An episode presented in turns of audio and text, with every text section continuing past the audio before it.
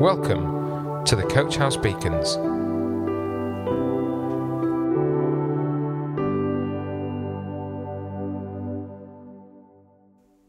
Does anybody love me? Isaiah 49. Heavens raise the roof, earth wake the dead, mountains send up cheers. God has comforted his people. He has tenderly nursed his beaten up, beaten down people. But Zion said, I don't get it. God has left me. My master has forgotten I even exist. Can a mother forget the infant at her breast? Walk away from the baby she bore? But even if mothers forget, I'd never forget you. Never. Look, I've written your names on the backs of my hands. Does anyone love me?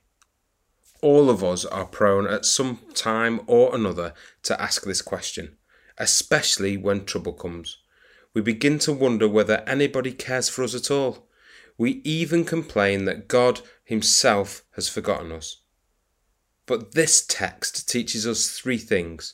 First, God does discipline his people in love.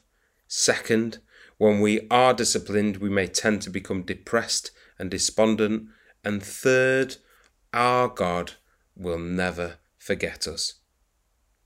Let's take a brief look at these three points. So, the first one is God's discipline. Throughout the Bible, we find examples of God disciplining his people. In Deuteronomy 8, we read, Keep and live out the entire commandment that I'm commanding you today, so that you'll live and prosper and enter and own the land that God promised to your ancestors. Remember every road that God led you on for those 40 years in the wilderness, pushing you to your limits, testing you so that He would know that you were made of, whether you would keep His commandments or not. He put you through hard times. He made you go hungry. Then He fed you with manna something neither you nor your parents knew anything about. So you would learn that men and women don't live by bread alone. We live by every word that comes from God's mouth. Your clothes didn't wear out and your feet didn't blister those 40 years. You learned deep in your heart that God disciplines you in the same ways a father disciplines his child. Deuteronomy 8. When God disciplines us, we typically begin to murmur and complain. Examples of this can be found throughout the book of Exodus. Right after their deliverance, Israel saw the Egyptian army pursuing them. Immediately, they began to complain. Was it because there were no graves in Egypt? When they could not find water in the wilderness, the people grumbled against Moses, saying, What are we to drink? When they ran out of food, they complained, If only we had died by the Lord's hand in Egypt. You have brought us out into this desert to starve this entire assembly assembly to death. And later, when they again had no water, they grumbled against Moses, saying, Why did you bring us out of Egypt to make us and our children and livestock die of thirst? Of course, all this was discipline. God was testing his people in order to prove what was in their hearts and humbling them to teach them to rely on him. But notice when God tests our faith by discipline, correction, or rebuke, we usually respond by grumbling against Him. The classic New Testament passage on divine discipline is Hebrews 12 7 to 11. It reads this God is educating you. That's why you must never drop out. He's treating you as dear children. This trouble you're in isn't punishment, it's training the normal experience of children. Only irresponsible parents leave children to fend for themselves. Would you prefer an irresponsible God? We respect our own parents for training and not spoiling us, so why not embrace God's training so we can truly live? While we were children, our parents did what seemed best to them. But God is doing what is best for us, training us to live God's holy best. At the time, discipline isn't much fun. It always feels like it's going against the grain. Later, of course, it pays off handsomely, for it's the well trained who find themselves mature in their relationship with God.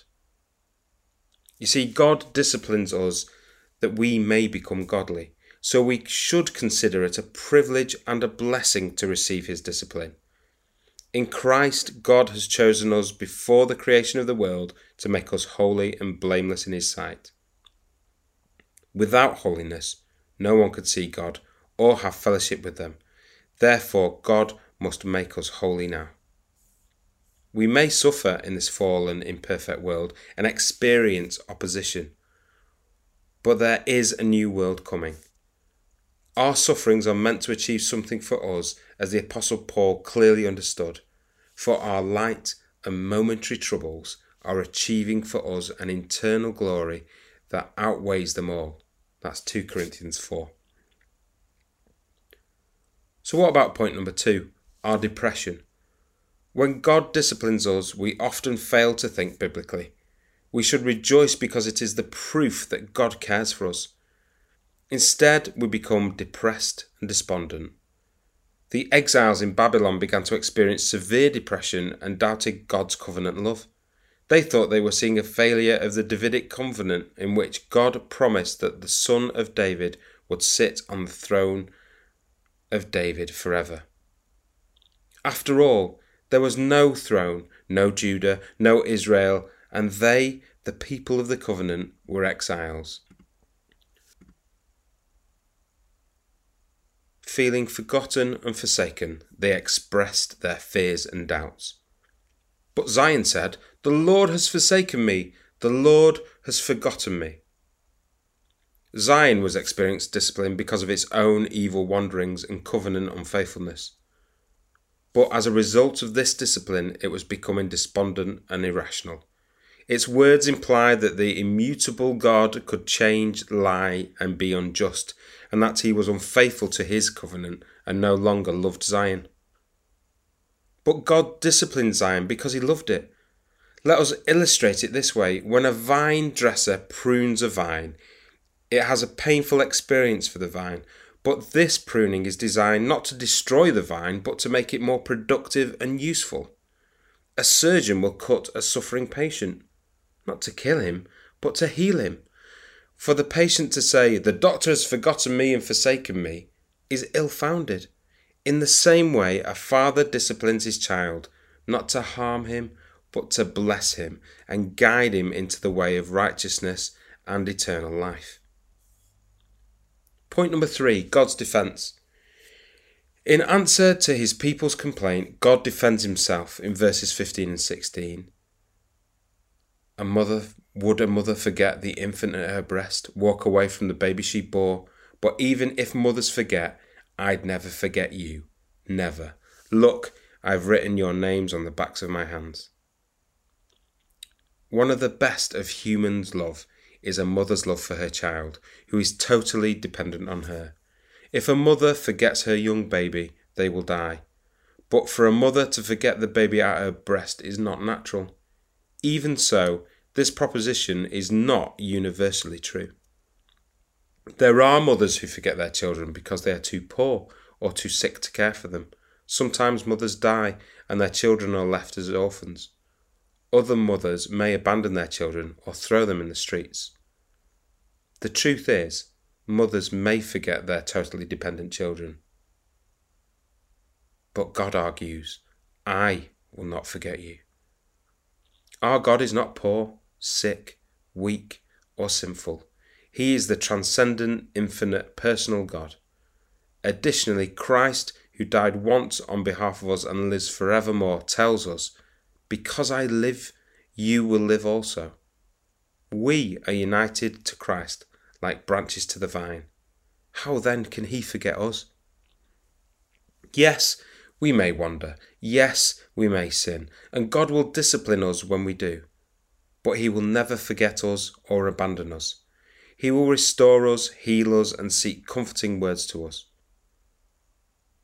The Bible says we are his portion, his inheritance, his bride, and the apple of his eye. He loves us with an everlasting love and died in our place for our eternal salvation. How could he possibly forget us? So stop fearing, doubting, and complaining. Rejoice! God is comforting his people. Even heaven and earth are asked to join in this great celebration. Rejoice that He remembers you personally. Rejoice also that He does not remember your sins. But if you have never believed in Jesus Christ, you have valid reason to worry and be despondent. Your future is extremely gloomy, for your eternal destiny is separation from the presence of the Almighty God. But, praise God, you are alive right now, able to think and hear the gospel. Therefore, I urge you to look to Christ today. Believe in Him, trust in Him, rest in Him, hope in Him, and obey Him. Then you too can be assured that God remembers you and has your name written on His palms. Then you will have a bright future as you look forward to seeing Him face to face and living with Him forever. Coach House Beacons, the Coach House Church Daily Devotional. To find out more, join us on Facebook, Instagram, or on our website at www.coachhousechurch.org.